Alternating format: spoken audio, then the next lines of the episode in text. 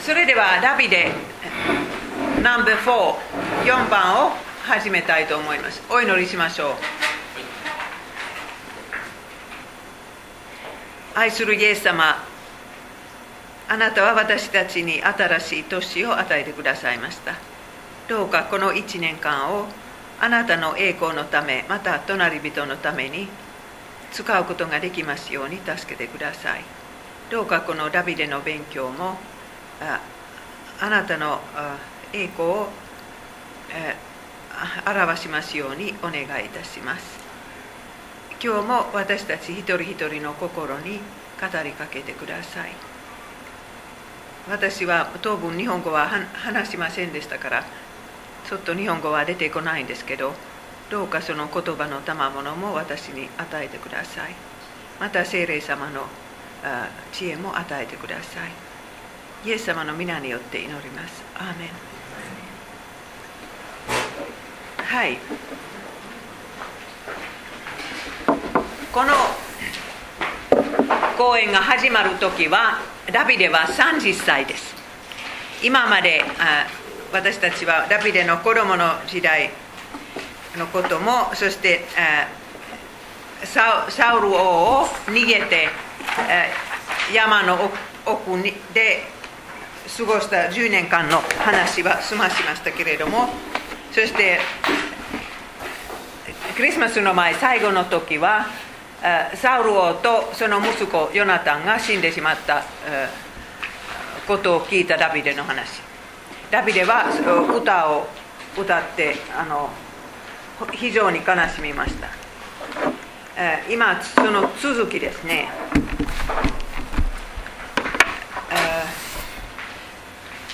ダビデはユダヤ人の王様となります。もう あの油注がれて王様として油注がれてから15年も経ちましたよ皆さん。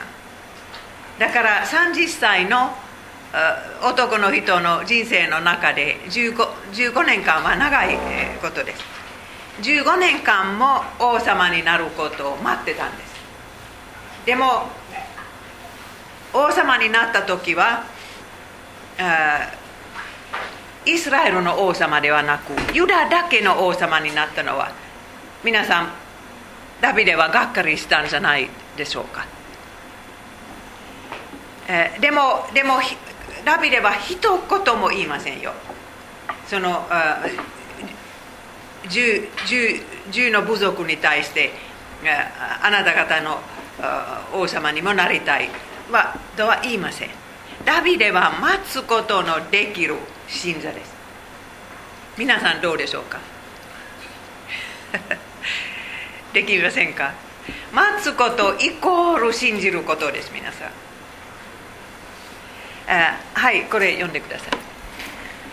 ユダの人々はそこに来てダビデに油を注ぎユダの家の王とした。はいそしてこれはヘブロンという町でしたけれども皆さんのご存知のようにヘブロンは戦争アブラハムたちの町です。そこでダビデはそれから住んでましたそれまでは山の上とか最後には小さな町に住んでましたけれども今本当にユダの真ん中で普通の家に住むことができます。そして2人の奥さん連れてそこでちゃんとした生活はできるんですね。そしてこういうのは 7, 7年も続きます。サウルサウル王とその王子のヨナタンは戦争で殺されましたけれどもその体はベーチェアンという町の城壁にかけられて首のない体。そういう状態でしたけれども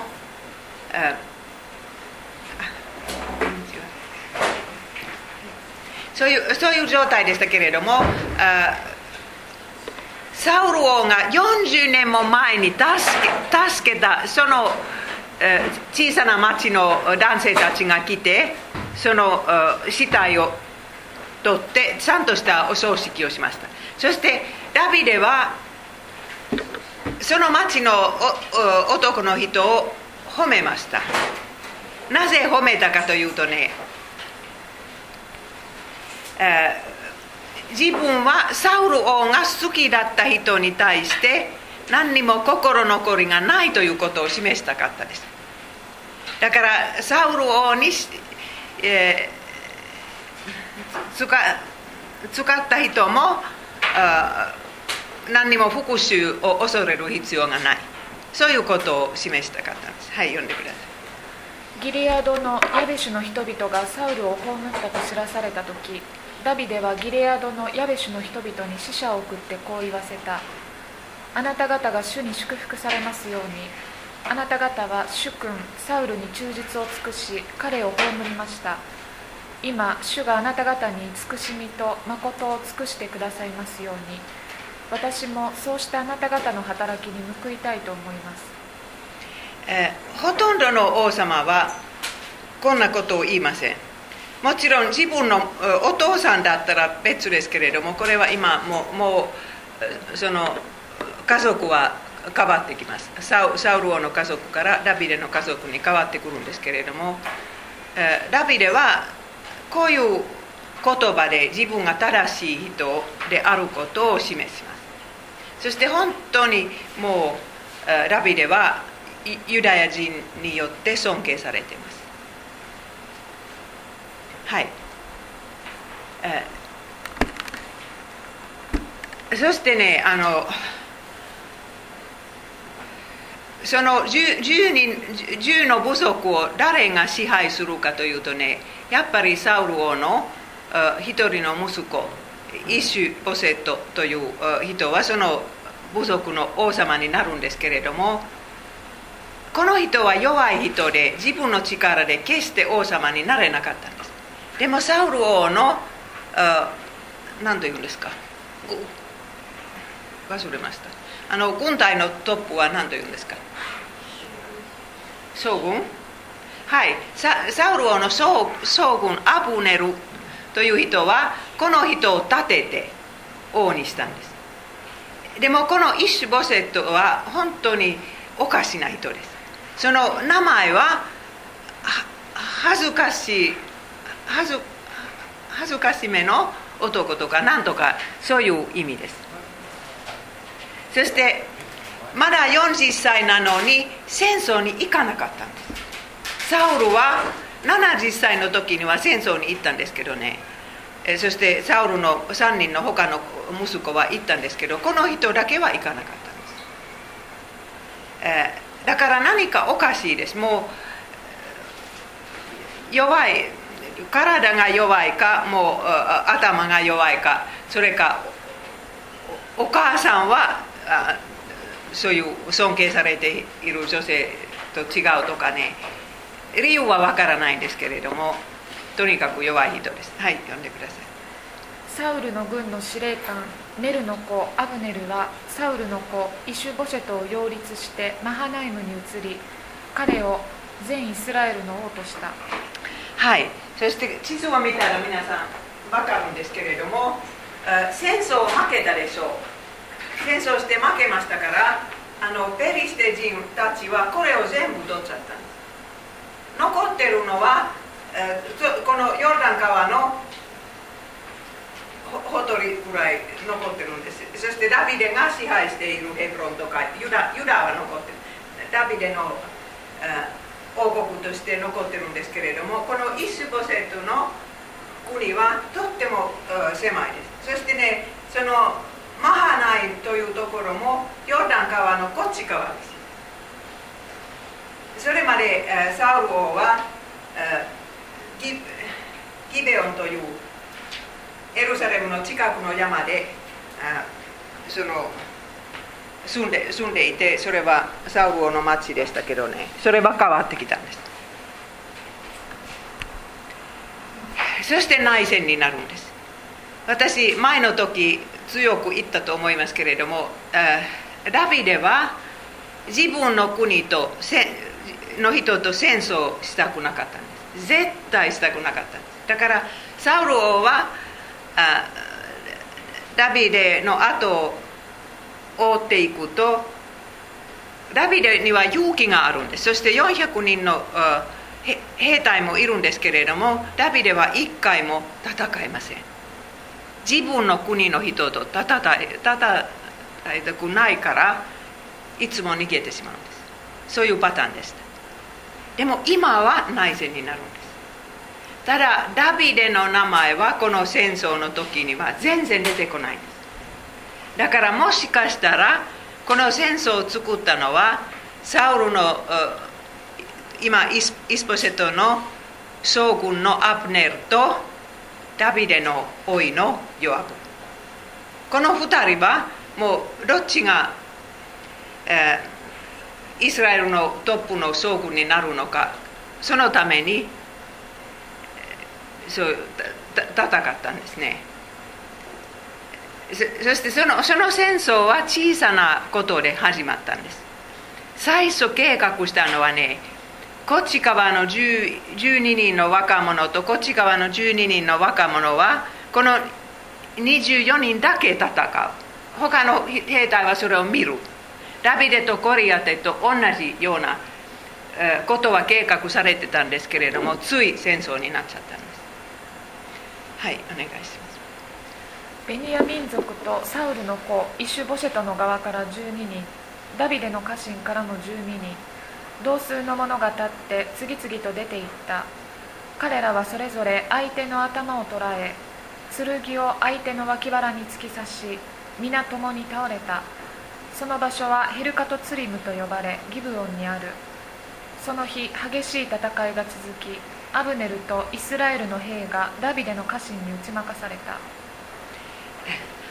サウルをアブネルの方が負けてしまったんです。だからアブネルはお手上げしてもう戦争をやめましょうとと言ったんですね。でもそれまではたくさんの人が死んでしまったから残念でした。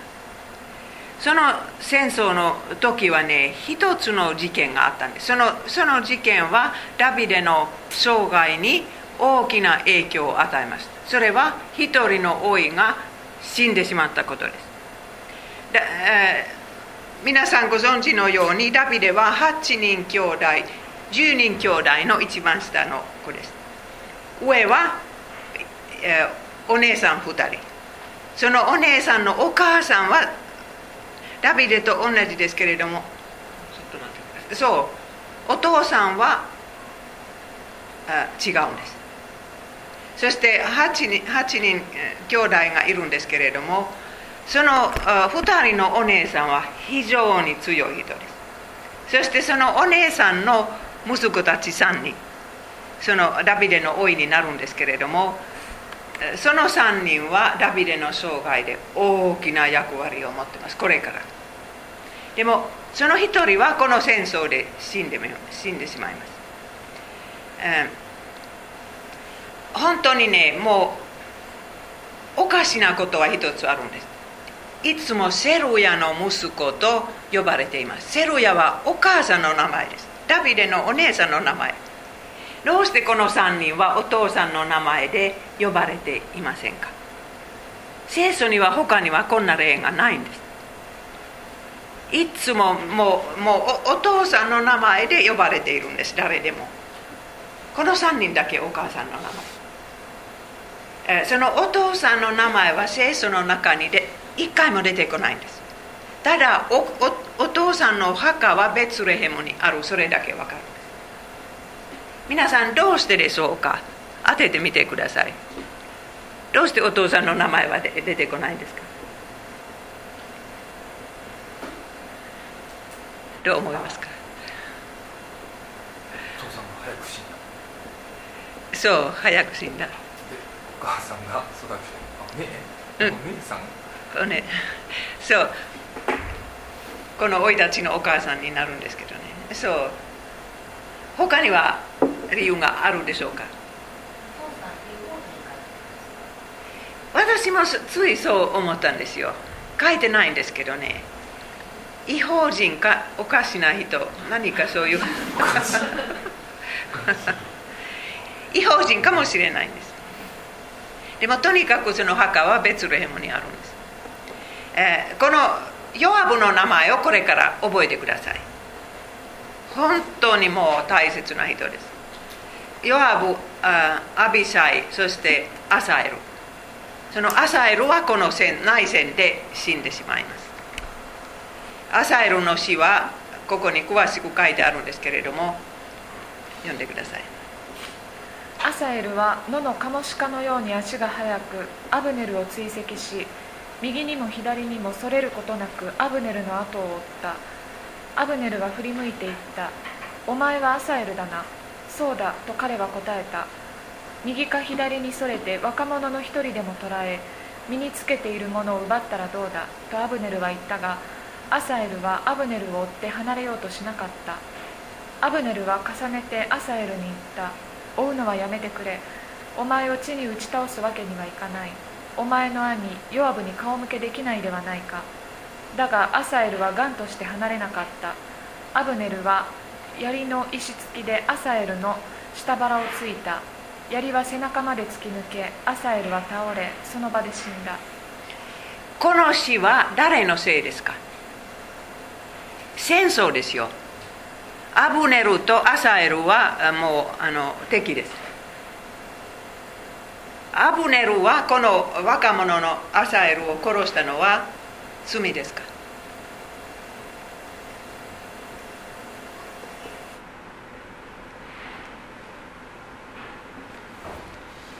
あのヨアブはこのことを一生アブネルに許すことができなかったんです。お兄さんのヨアブ。でもこれは戦争でしょう。そしてアブネルは何回も止めようとするんです。他の人をあの殺しなさいと言うでしょう。だから戦争で殺され殺してしまったのはそれは普通。殺人とは言いませんよ。そうでしょう、うん、とにかくこれは悲しい出来事でした。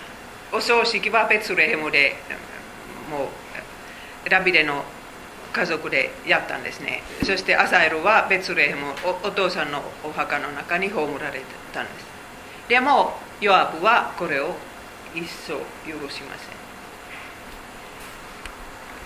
せん。ヨアブは多分ねあの、え、ダビデよりも強い人だったかもしれないんです。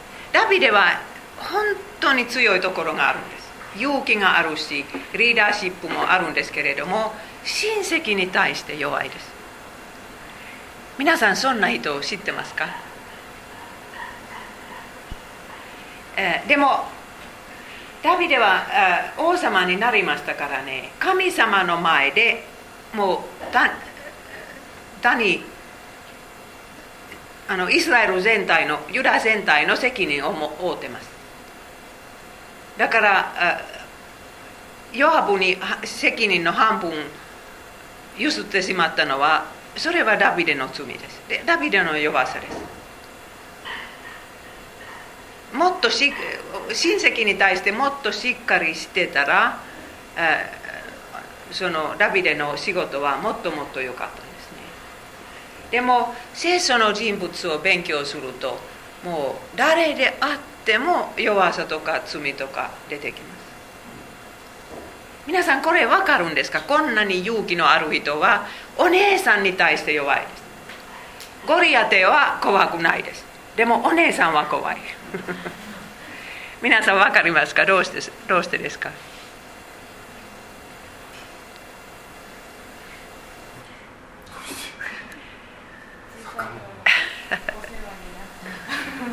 そうそうですそして年はね本当に離れていると思います。だから、えー、お姉さんは二十歳も 20, 20年も25年も年上だだったと思います。そしてヨアブたちはダビデと同じ年。私もあ大きな家族の姉でしょう。兄弟8人の一番上のお姉さん。だから私の下の兄弟姉妹は時々怖いと と思うかもしれない。時々そう言います。お姉さんはお兄さんもそうかもしれないんですけれどもね。もう下は月々生まれてきたらねその責任感が湧いてくるんです。小さいのに責任感があるんです。そしてそのその責任をどう握ったらいいか分かりませんから。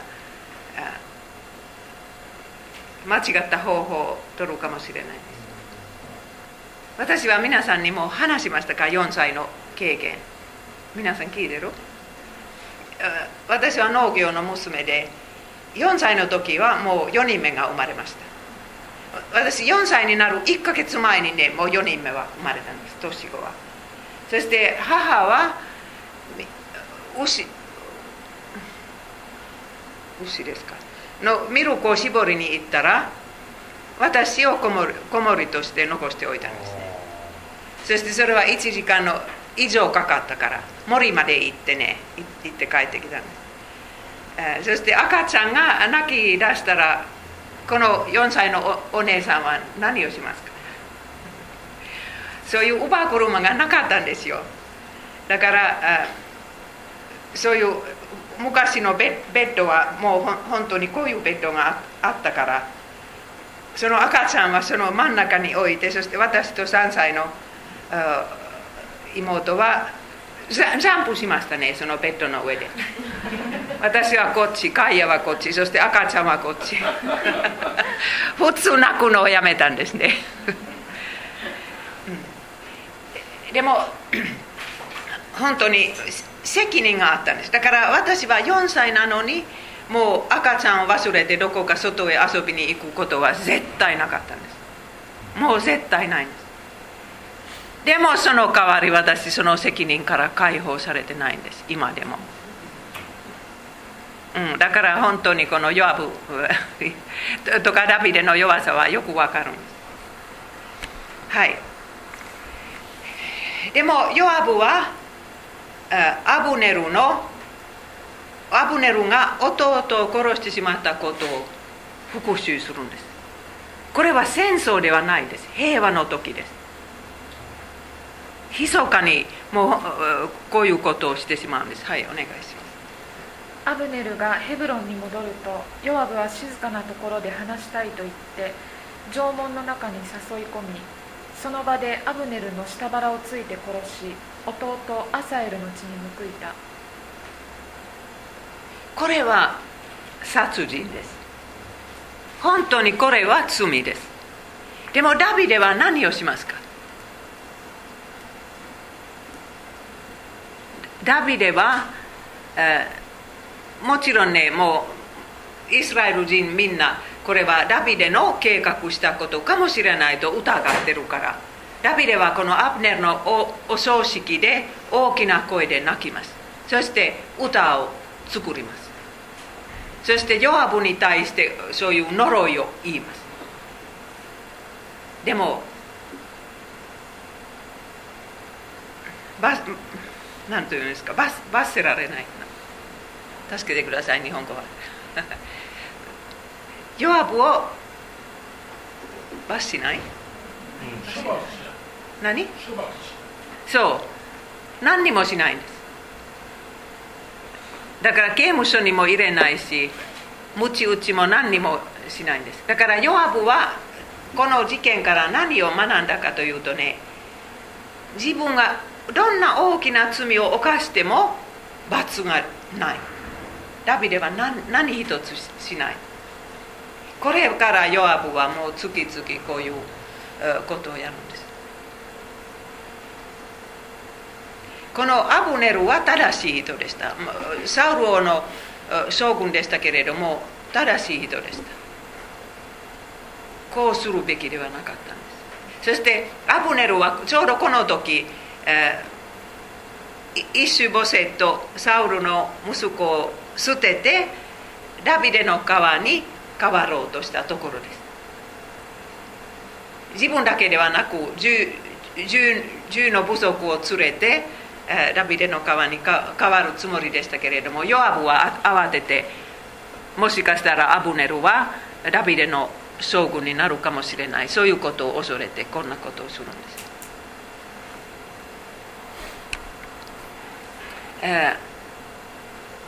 はい。そして結局アブネルの死は罰せられなかったんですね。読んでください。後にこれを聞いたダビデは言った。ネルの子アブネルの血について私と私の王国は主に対して常しえに潔白だ。その血はヨワブの頭にヨワブの父の家全体に降りかかるように。ヨワブの家には老出の者重い皮膚皮膚病を病む者糸紡ぎしかできない男剣に倒れる者パンに事欠く者が絶えることのないように。この呪いはどう思いますか？自分の老いに対して。こんな呪い言いますね。でもとにかくダビデが言いたいのはね自分の家はこの罪を犯してない。それは強く言いたいですね。そしてユダの人々はダビデの行為を見てダビデを非常に尊敬するんですだからダビデは絶対密かに自分の敵を殺さないんです。神様の時を待ってます、えー、でもダビデにはこの末っ子の劣等感があったから結局こんな言葉を言ってしまったんです。私は油を注がれた王であるとはいえ今は無力である。あの者どもセルヤの息子たちは私の手に余る。悪をなす者には主ご自身がその悪に報いられるように。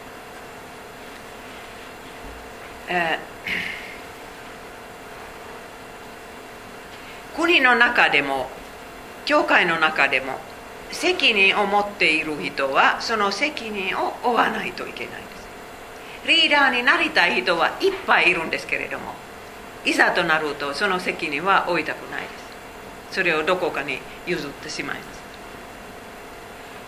教会にはもう私いろんな国を回ってきたんですけれども教会にはちゃんとしたリーダーリーダーたちがさえいればも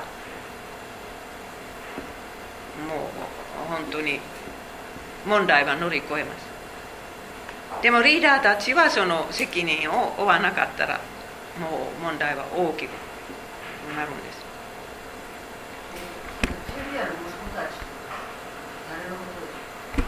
セルヤはダビデのお姉さん息子たちはヨアブアビシャイアサエルあ私間違って書いたのあどうしてチェチェになるんですか聖書にはチェチェチェルヤフィンランド語でセルヤですよ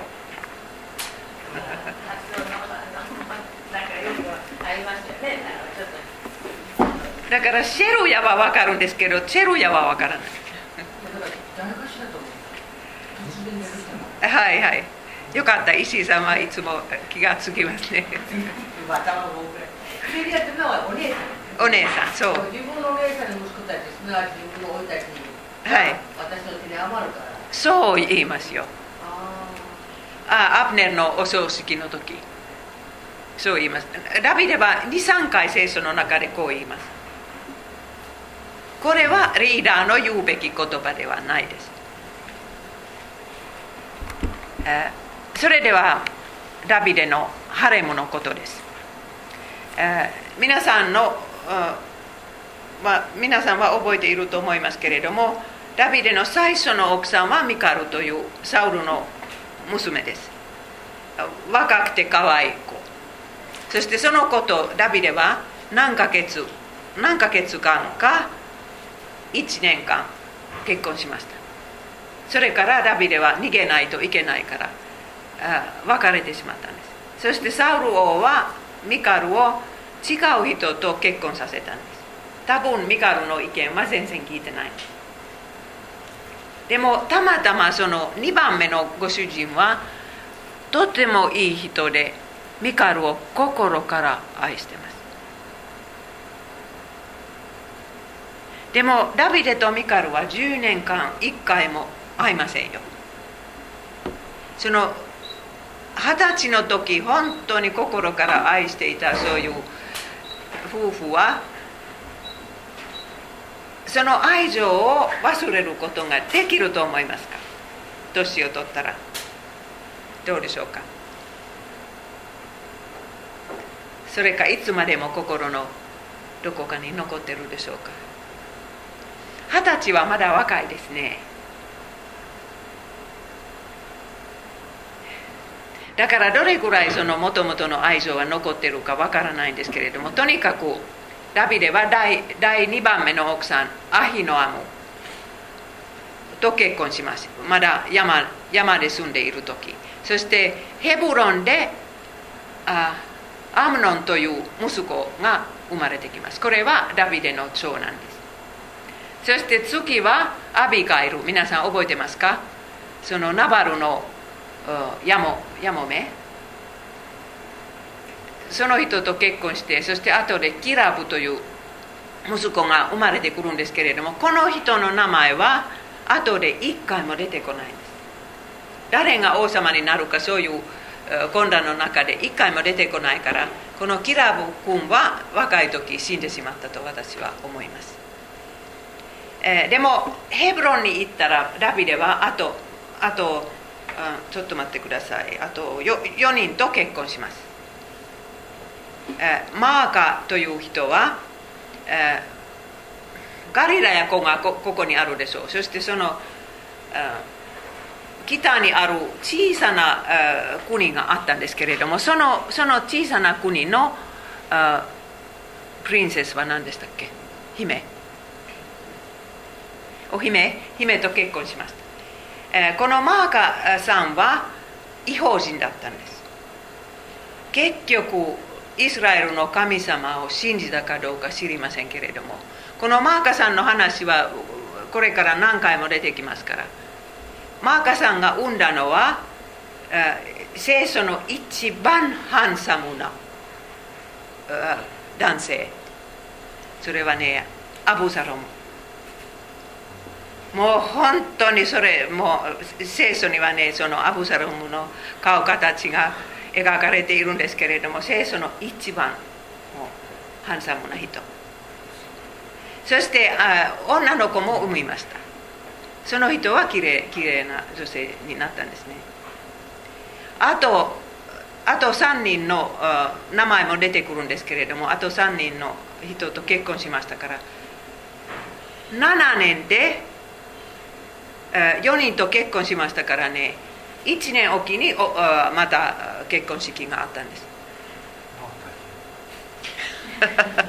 そしてね女性にはみんなに1人だけ男の子が生まれましたからね多分その1人の人は1年間ダビデが好きでそそしてあ次の人と結婚して前の奥さん忘れてもうもう子供が産みませんからねもう性的な関係がなかったということになるでしょう。だから1年間夢中夢中になってそれから忘れてしまう。でもミカルもダビデが欲しかったんですね。だからミカルは今違う男性と幸せな結婚生活をやってるから放っておきましょうと考えたらいいんですけどね。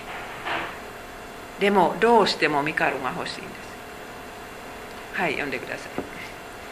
パルティエルは泣きながらミカルを追いバフリムまで来たがアブネルに「もう帰れ」と言われて帰っていった。これはそのミカルの2番目のご主人のことです。ミカルはダビデのところへ連れられて行った時は その男性はああとそのついて行って大きな声で泣きますエルサレムの近くまで行ってそしてそこでアブネルは帰りなさいと言うんです。かわいそうな人。もう空っぽな家に帰ってしまいます。でもミカルの気持ちはどうだったでしょうか？ヘブロンに近づいた時は。嬉しかったか悲しかったか。皆さん当ててみてくださいダビデだけではなくて何人かもう何人と結婚したのかその時結婚したのかわからないんですけれども少なくとも2人の奥さんはヘブロンでダビデと一緒に生活していると分かってますよ。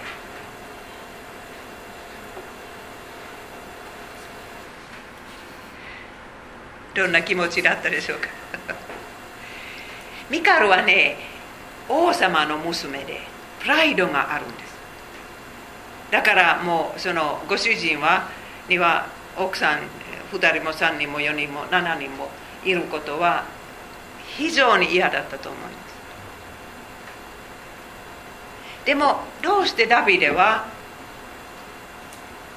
ミカルをその夫のところに残さなかったんですか？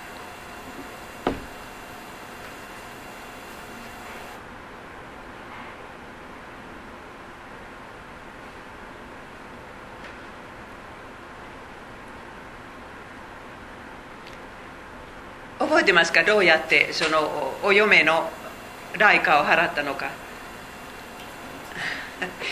あのペリペリステ人200人も殺したでしょう。だから2倍にもその代価を払ったから自分のものだと思ったでしょうね。はい。そしてダビデは王様になっても素晴らしい詩篇作曲しました。言葉も音楽も作ったんです。王様になった時の詩篇は21編ですけれども読んでください。あなたは王の心の望みを叶え唇の願い求めるところを拒まず彼を迎えて豊かな祝福を与え黄金の冠をその頭に置かれた。願いを聞き入れて命を得させ生涯の日々をよよ限りなく加えられた。見救いによって王の栄光は大いなるものになる。あなたは彼に栄と輝きを賜る。この詩篇はイエス様について何を言ってますか？イエス様も王様でしょう。だからダビデの詩篇を読むと皆さんくれぐれもいつもイエス様のことを思い出してください。イエス様は同じ詩篇を賛美歌として使いました。そして詩篇はどんな詩篇でもダビデとダビデの子について語っています。これを見ても分かるんですけれどもイエス様はまだ黄金の冠を身についてないんですけれどもこの世の中では茨の冠でしたけれども再臨の時には黄金の冠をかぶってこられます。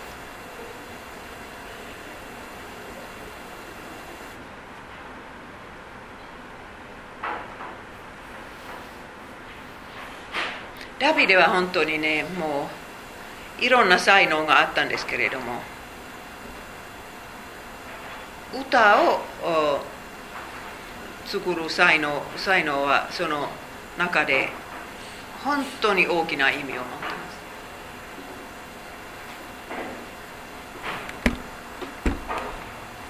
ます、こういうふうに 7, 年7年間続きました。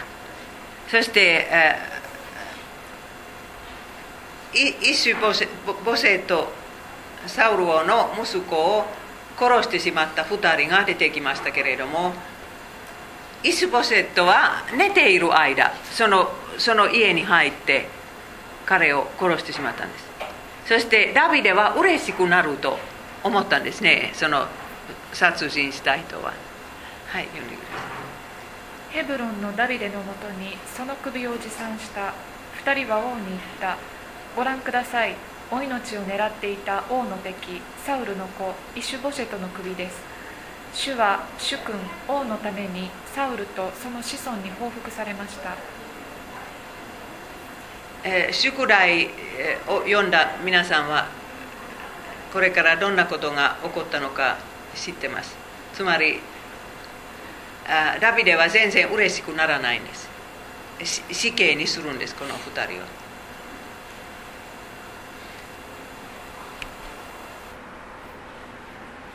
ダビデは全イスラエルの王となる、え、その時ダビデは37歳です。王王様になるのをいえ最初油注がれてから22年も経ちましたけれどもダビデは王様になるために何にもしてないんです。主の時を待ってるだけ。だから王様になった時はこれをなさったのは神様だと分かる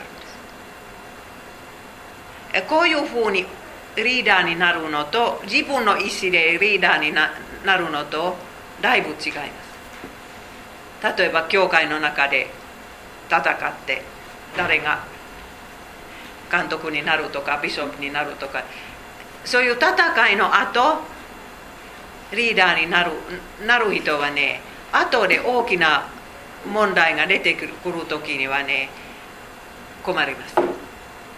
自分の意思でこの責任を手に入れたと。そういう頭の中でそういう疑いがあったら大変です。でもダビデはそんな疑いがないんです。神様の意志で王様になったと確信してます。どんな大きな問題が出てきても自分の意志でこの場につかなかっ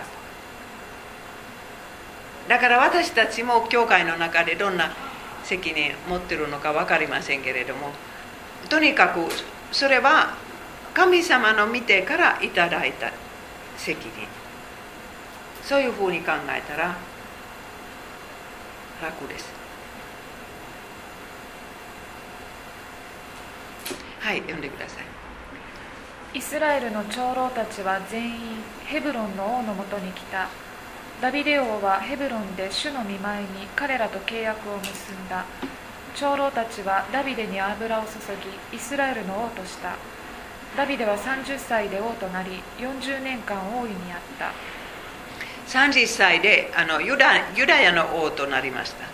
37歳でイスラエル全体の王様となりましたそしてイスラエル全体の王様になった時はダビデは一番最初に何をしたいでしょうか、まあ、この王様になるお祝いもとっても大きなお祝いでした。何万人も3万人だったと思いますけれどもヘブロンに集まって近く住んでいる人はいろいろごちそうをそこへ持って行ってもう本当にみんな嬉しくてたまらなかったんですねでもこのことを聞いたペリシテ人はすぐイスラエルに襲ってくるんです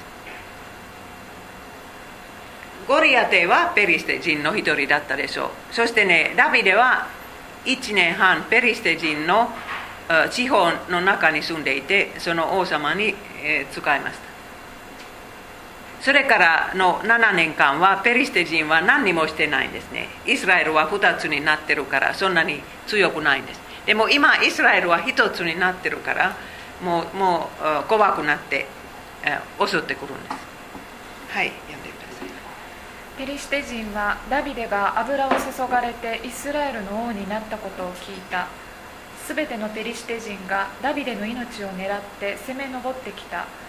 ダビデはこれを聞いて要害に下った。はい。だからダビデはまだエルサレムに住んでないです。ペリシテ人たちはこの地中海の近くに住んでるんですけれどもそのヘヘプロンという町はこの辺でしょう。そして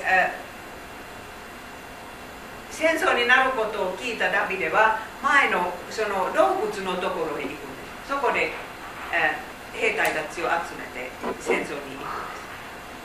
ダビデはあの何回か戦争しなければならなかったんですけれどもほとんどの場合は隣の国は襲ってくるんです。そしてダビデは負けたのは1回もないです。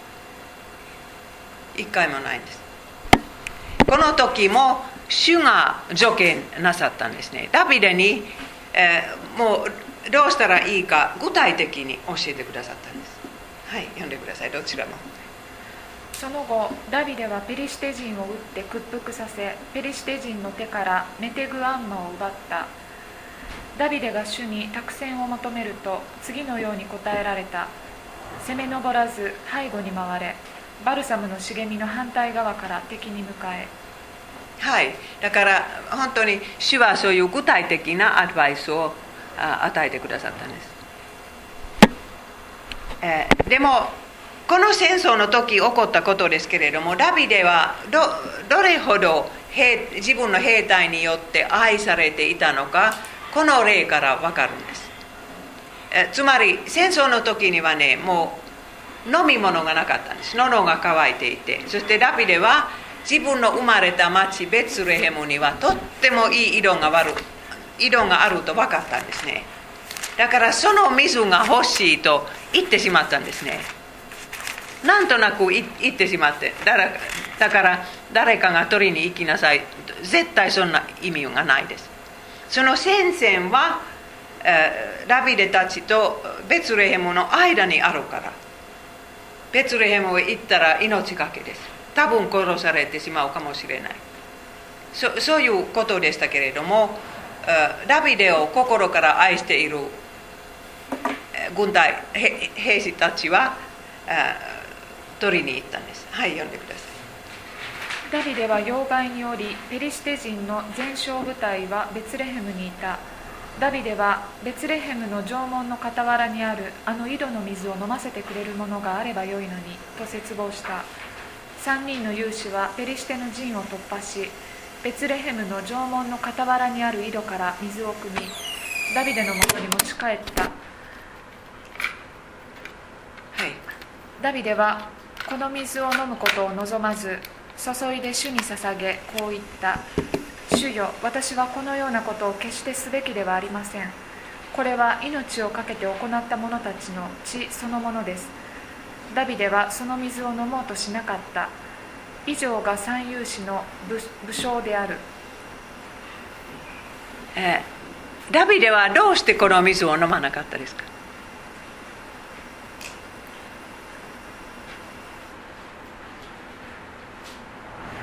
非常に喉が渇いているんですけれども結局飲みません。どうしてですか？はい佐々木さんなんかすごく印象に残ってるのはそんな言葉が出てこないんだけどなんかなんか命の命の汁っていうねあの意味のようなことをあの聖書の中にありましてねちょっと私気がついて思ってないんですけどそうですね。命の水。はい。それを主に捧げましたね。だからこういう行為をとってダビデは本当にその兵隊たちの尊敬を集めるんです。素晴らしいあのリーダーですね。兵隊に対して。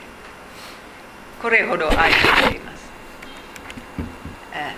その次ダビデが自分自分からやりたいこと。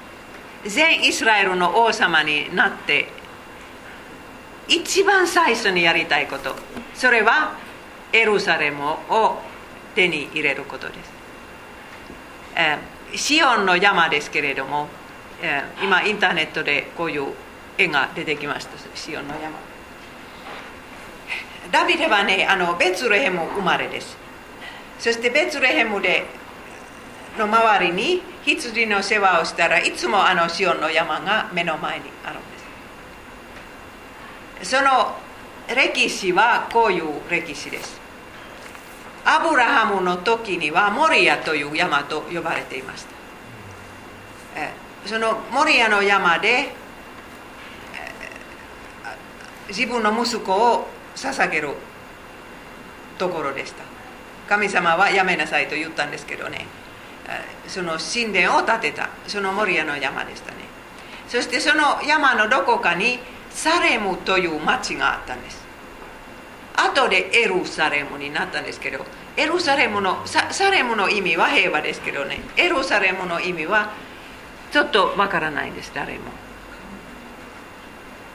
えーでもあのと当時はサレムという町でしたけれどもそのサレムの王様はアブラハムに食べ物を一回与えました。そしてアブラハムを祝福したんですね、えーメルキセレクセレクという有名な王様です。イエス様の雛形、えーいいつこのシオンのお城城城ですか？はい。城城。白城を建てられたのかわからないんですけれどもヨシュアの時にはヨシュアはそれをベツレヘムの部族に与えました。ただ言葉だけでしたね。結局ベツレヘムあいえあベンヤミン族はそれを手に入れることはできなかったんです。本当に強いですね。山の上にあるしね。だからイスラエルの真ん中にこんな違法人が住んでいる町があったんですね。でもダビデはそれをもう小さい時から見てほしいなと思いました。そして南と北の南の間にあったからちょうど首都としてはいい町だとダビデが分かったんです。そして主の名前は一つのところに住むべきだと神様はモーセを通して言われたことがあったから。つまりイスラエル人はあちこち祭壇建ててはいけない。一つのところにちゃんと建ててそこで礼拝するべきだと。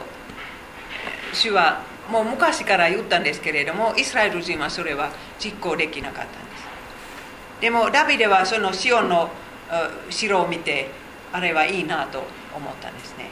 そしてそれを獲得しました。はい読んでください。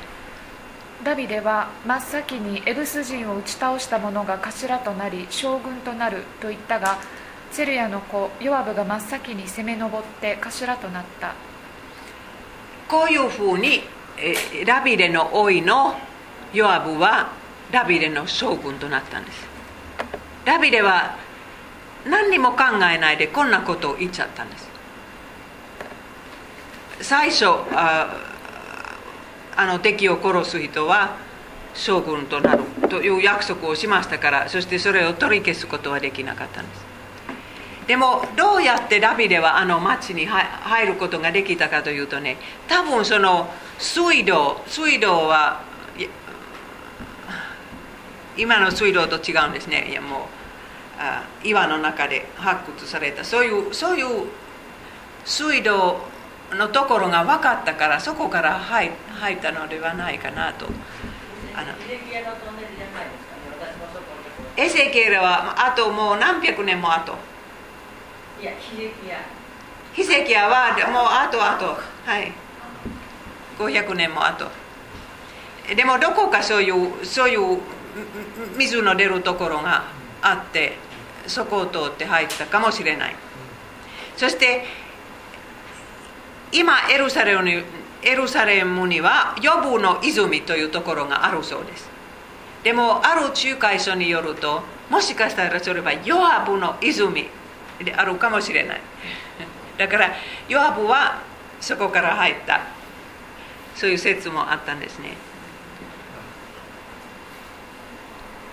とにかく今エルサレあのシオンの城はダビデの手に入ってえーダビデはそれを建て始めます。最初にそれそこに建てるのは宮殿です。レバノンから大きな、あの木を。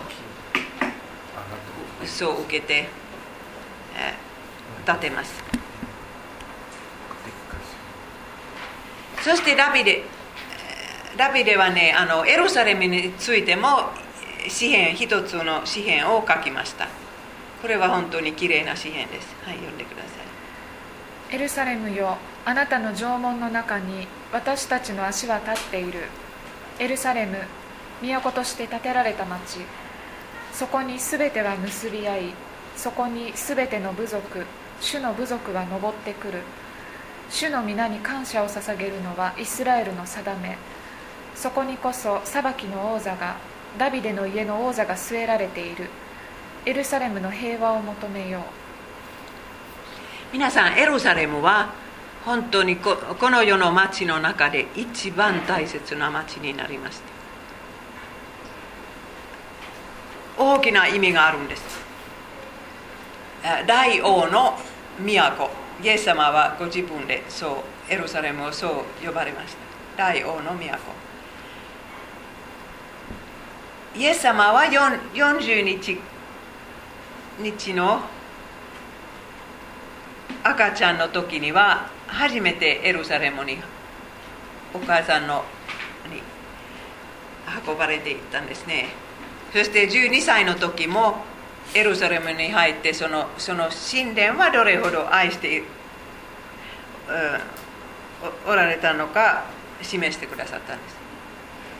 実はエルサレムはダビデの王の町ダビデの子の町です。イエス様の町です。そして、えー、一回、えー、その最後の1週間の初めに都へ王様として入場されたんです。旧約聖書に予言されたように。イスラエルの王様は今エルサレムに入るところ、え、そしてそこで十字架につけられたんですけれどもイエス様はエルサレムのために泣かれたこともあります。はい読んでください。預言者がエルサレム以外のところで死ぬことはありえないからだ。エルサレムエルサレム預言者たちを殺し自分に使わされた人々を石で撃ち殺す者よ。面取りがヒナを羽の下に集めるように 私はお前の子らを何度集めようとしたことか。だがお前たちは応じようとしなかった。せっかくご自分の町であるのにそのエルサレムはイエス様を受け入れなかったんです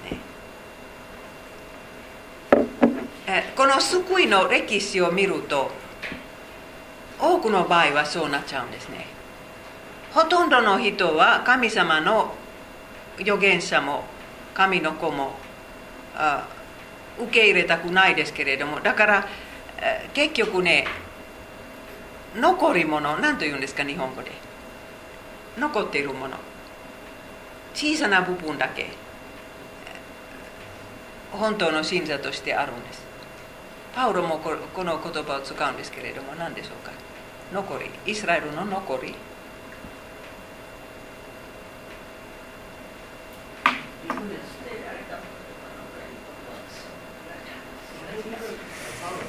何？あそうですか。残ってるもの？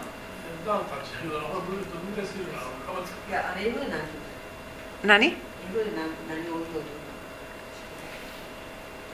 英語で覚えてないんです。フィンランド語だけ。捨てられたものとかでいえそのその神様に対して忠実な小さなグループはいつもあるんです。今は残りのもの。そうでそうかもしれない。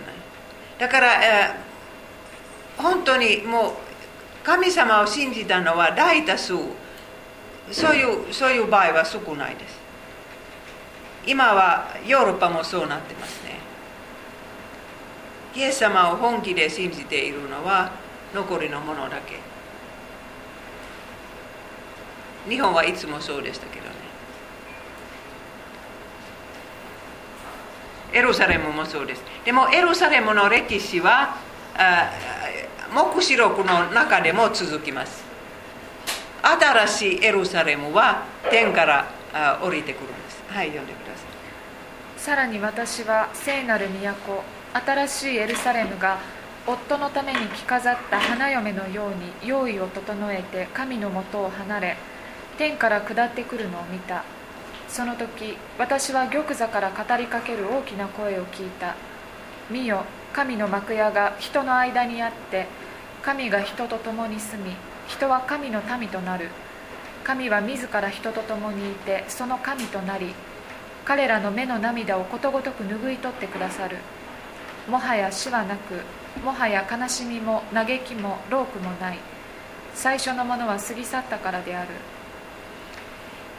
えー、クリスチャンは普通天国へ行くと言うんですけれどもこの言い方は良くないですね。だから神様は新しい地を作ってくださいます。そしてこのこの地の残りから新しい地を作ってくださいます。そして天からね新しいエルサレムが降りてくるから天国と地は一つになるんです。それは私たちがの望みです。そしてダビデがあダビデではなかったんですけれどもソロモン王はエルサレムへ神殿を建てたと同じようにこの新しいエルサレムには、まあ、神殿がないんですけれども神様は一緒に住んでますね。そしてその時はもう泣くことがないです。皆さんは今日もいろんな悲しみを抱えていると思いますけれども今日はこの言葉を信じてください。このここに書いてる最後の言葉。神様は皆さんの目から最後の涙を拭いてください普通涙を拭いてくださる人はいないですね。子供の時はお母さんがそのそのそれをするんですけれども大人になると誰も拭いてくれないんです。でも最後の最後の涙を拭いてくださるのは神様です。私たちは今このこの世の中でいろいろ泣くことはあるんですけれども新しいエルサレムへ行ったらその門で最後の涙が消えてしまいます。だからエルサレムには大きな意味があるんです。そしてダビデがそれを獲得したのもダビデの大きな使命でした。エルサレムはこの間3000年のそういうお祝いをしまし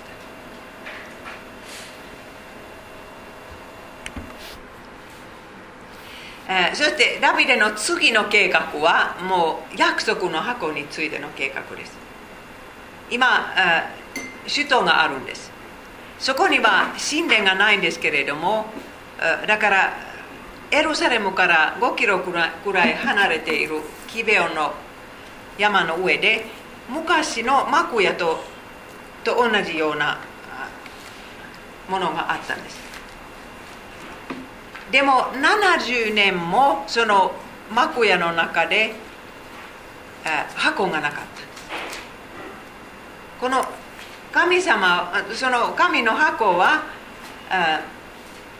神様の存在のところでした。そして王座王座とも言えるんですけれどもとにかくイスラエル人は70年もその箱なしの礼拝をどうやってしたのか分かりません。イースターとその何と言うんですかあの悔い改めの一日ユダヤ人の大きな祭りですけれどもそれはね70年もやらなかったんです。箱がないとできなかったんです。あちこちの祭壇の上で、えー、捧げ物をしましたけれどもイースターもそしてあの悔い改めの祭りもできなかった。70年間もこの箱は一軒の家の中にあったんです。でもダビデはその箱を真剣に考えてそれは自分の近くに、えー、運んでほしかったんです。でも自分はそのことを決めないでみんなと相談してしてからこのプロジェクトを始めました。はい読んでください。ダビデは千人隊と百人隊の長およびすべての指導者と協議しイスラエルの全改宗に言った。もしあなたたちが賛成しまた私たちの神主の身旨でもあるなら私たちはイスラエル全土に残っている兄弟および放牧地を持つ町にいる祭司とレビ人に使いを送ってここに集め私たちの神の箱をここに移そうではないか。サウルの時代に私たちはこれをおろそかにした。民の誰にもそれは党を得たことだと思われたので全ての改宗が賛同した。だからみんなでこのことを決めました。そしてイスラエル全体から人が集まったんです。大きなお祝いになったんです。何万人もの集まったんですね、えーでも失敗で終わりました。はい読んでください。一行がナコンの麦打ち場に差し掛かった時牛がよろめいたのでウザは神の箱の方に手を伸ばし箱を押さえた。ウザに対して主は怒りを発しこの過失のゆえに神はその場で彼を撃たれた。ウザは神の箱の傍らで死んだ。えーその箱をおそういう牛の車に乗せたんですねそして牛はほとんど倒れてしまったからね。その箱が落ちないようにえ妻子の息子ウザはもう落ちないように触れましたね箱に。そしてその場で死んでしまったんです。皆さんどうしてですか？どうして神様はこのウザをこういうふうに殺しましたか？皆さんこんな神様のこと分かるんですか？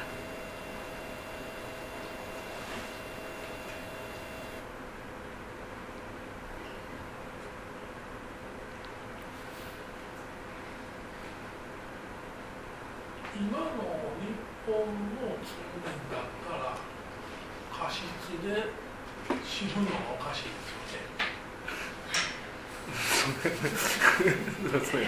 はい。もう一回私が分かるように言ってください。今の日本の日本の？日本の世界でもそうですけど、はい。世界の考え方だったら、はい。過失で死刑になるのはおかしいです。過失？過失は何ですか？過失の罪で過死刑になちわざと意識して悪いことをして人を殺したら死刑になるのことはあるかもしれないけど過ちでうっかり過ちでおの罪で死刑になるのはおかしい。そう。だから聖書を読む人はみんなそう思思ってしまうんです。でも神様はどうしてこんなことをなさったんですか？そうです。だからそれが分からんのですよ。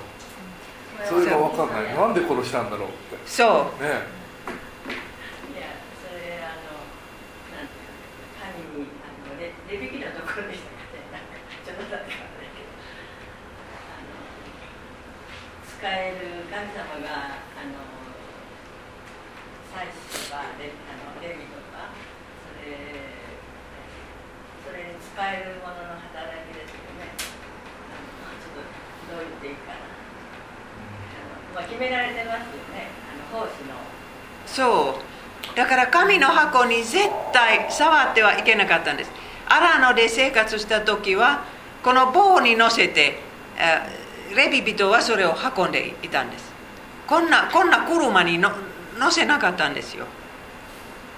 でもでもどうして神様はこんな厳しいことをなさるんですか？ダビデもびっくりしてね、えーもうそのこのプロジェクトはこれで終わったんですね。その箱を一番近い家に入れてしまってもう帰ったんです。ダビデはこんな神様のことは分かることはできなかったんです多分神様のことは人間が手を触れてはいけないっていうふうに神様が思われたんじゃないですか。そうそうです。だから神様には厳しい面があるんです。旧約旧約聖書の中でね神を見たら死ぬ。触ったら死ぬ。それは私たち人間は仕方がないです。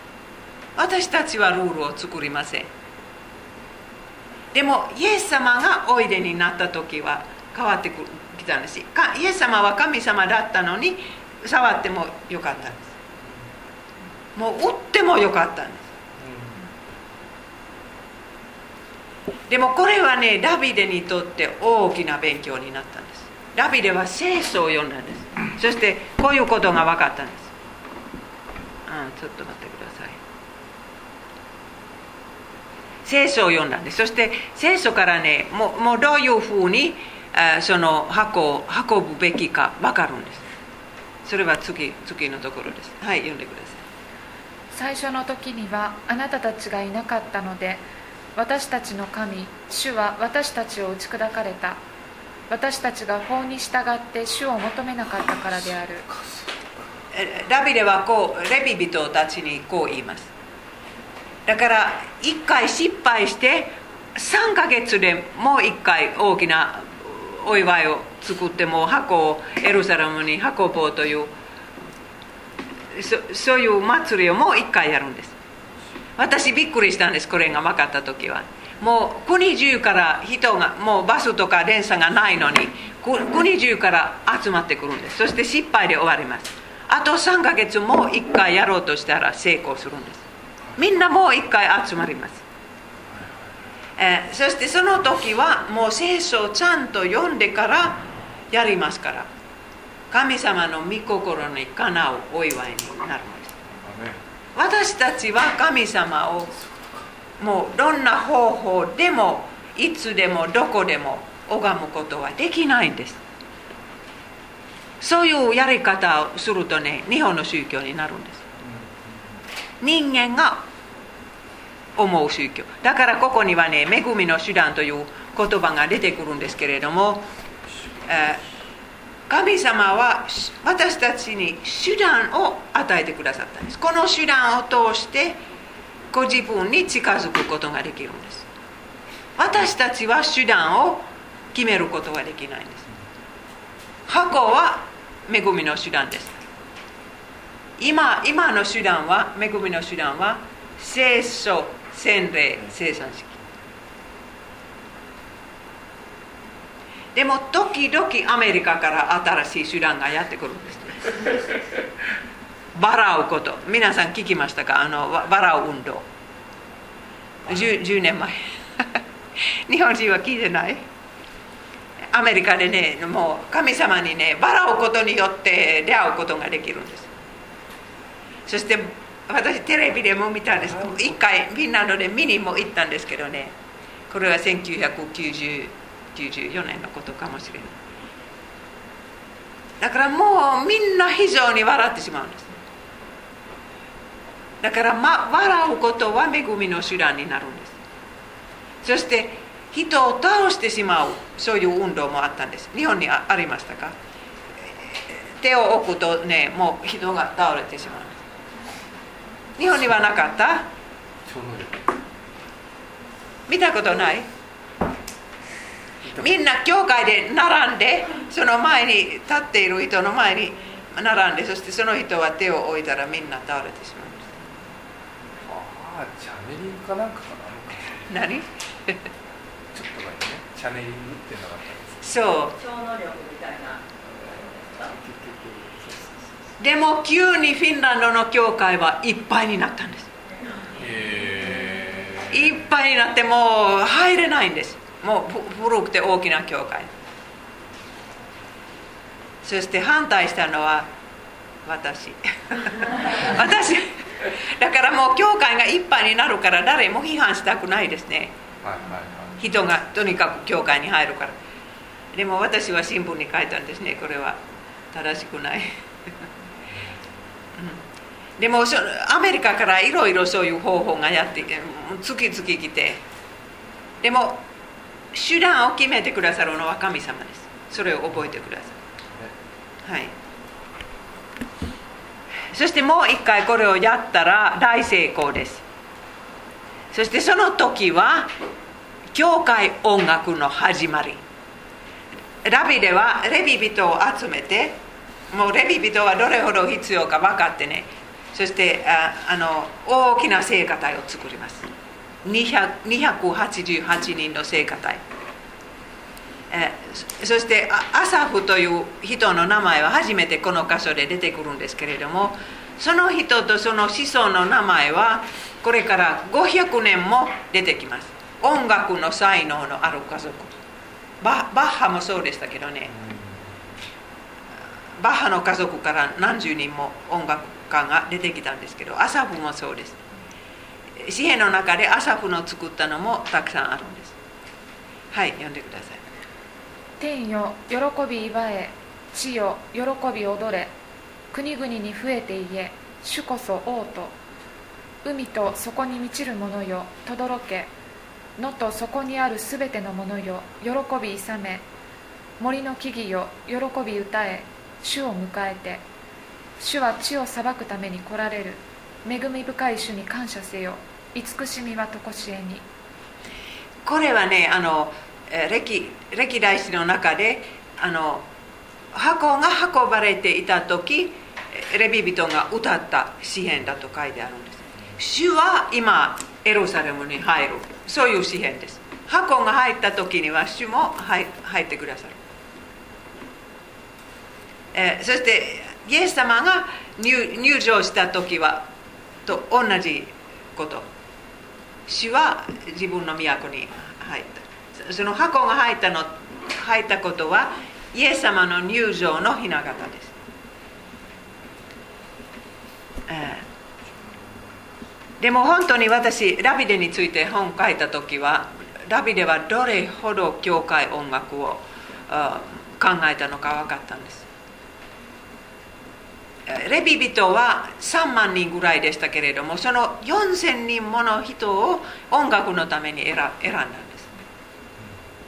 すそして朝も夜もああの捧げ物をされた時は12人の小さな聖歌隊は歌ってますいつも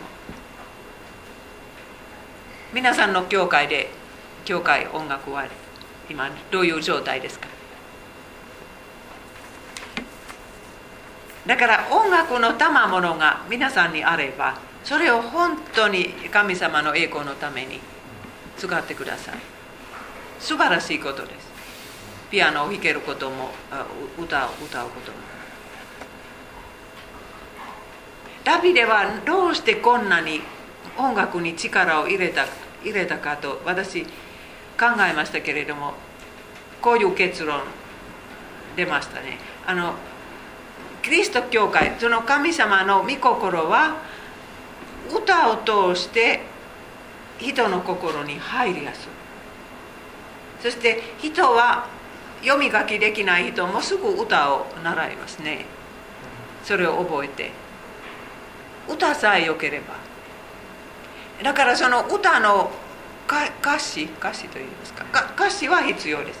だから今今の歌詞はちょっとその意味が薄い歌詞はたくさんあるんですけれどもだから賛美歌はを捨ててはいけないんです。だから若い人たちの歌でもいいですけれどもでも若い人たちは賛美歌を歌わなくなったのはもう大きな損します。はい。そしてダビデは踊ってるんですね、えー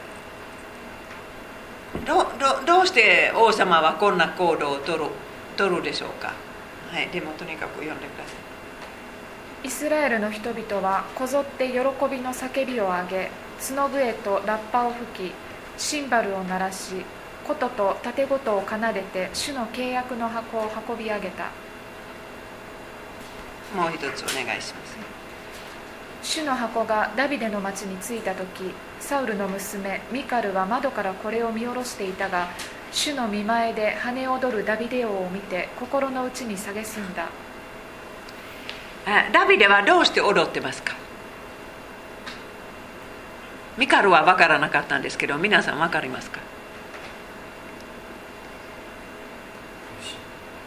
嬉しいから。感謝さ表して。そうもう嬉しくてたまらないから他には方法がないです。これはもしかしたらねダビデの人生の一番幸せな日であったかもしれない。若い時ミカルと結婚した、日よりも幸せだったかもしれないです。どうしてこんなに嬉しいですか？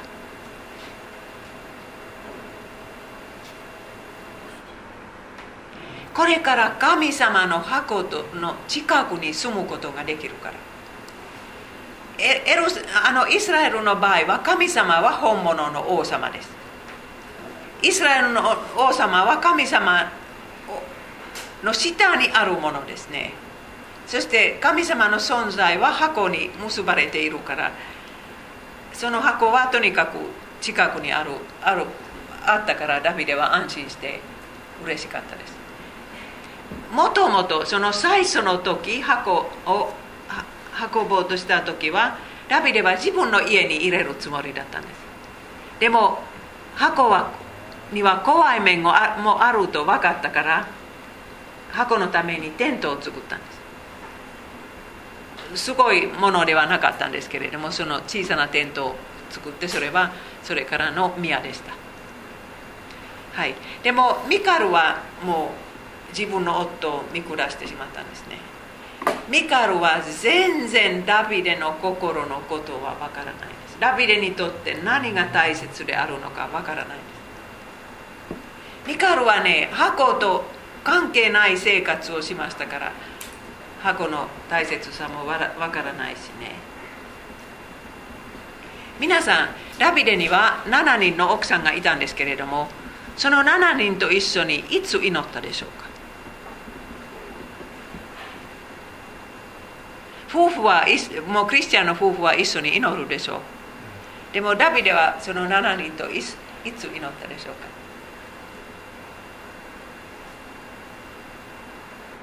7人集めて祈ったでしょうかそれか2人きりの時祈ったでしょうかそして子育ての問題が出てきた時はこの奥さんの子供。この奥さんの子供。7人と相談して子供を育てましたか？本当にダビデの家族は複雑になったんですけれども、ミカルはダビデの心は全然わからないということはここでわかるんです。そしてこの時子供を一生産まなかったと書いてあるんですけれどもそれは性的な関係がなかったからであるかもしれないです。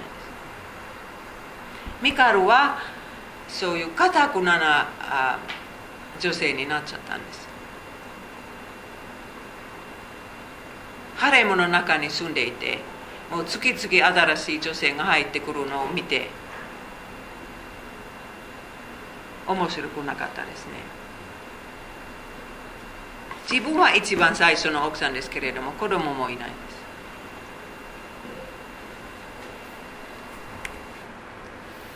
えー、そしてあの神の箱はイエス様のことを意味してます、えー、ローマ書にそう書いてあるんですけれどもちょっとギリシャ語が分からなかったら 通じないんです。はい読んでください。神はこのキリストを立てその血によって信じる者のために罪をあがなう供え物となさいました。皆さんギリシャ語でねこの罪のあがなうものは箱の蓋のことだったんです。2つの意味があるんですそのそのギリシャの言葉に。ヒラステリオン、えー、罪をあがなう備え物かこの箱の蓋。皆さんこの箱の蓋は何のために使われたと知ってますか、年に1回大祭司は聖なる一番聖なるところに入って、血を手に持ってたんですね。それをこの蓋の上にその血を注ぎます。だから蓋の中には、モーセの立法があるんです。石の板。神様は自分の指で書かれたその板その立法を守らなかったイスラエル人のためには動物の血は必要だった。罪の許しを得るため。箱全体はイエス様の意味です、うん、イエス様は立法を守られたからそして私たちの罪のために血を流されたからその中にはマナーもあったんですイエス様はその私たちのマナーですね。パン命のパン、うん、そしてあアロンの杖。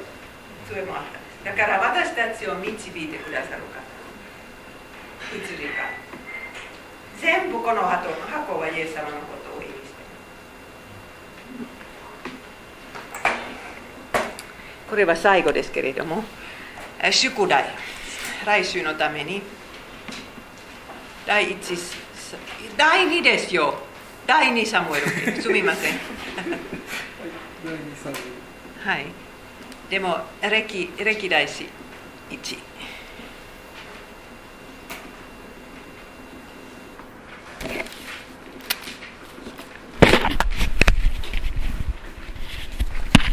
どうやって止める？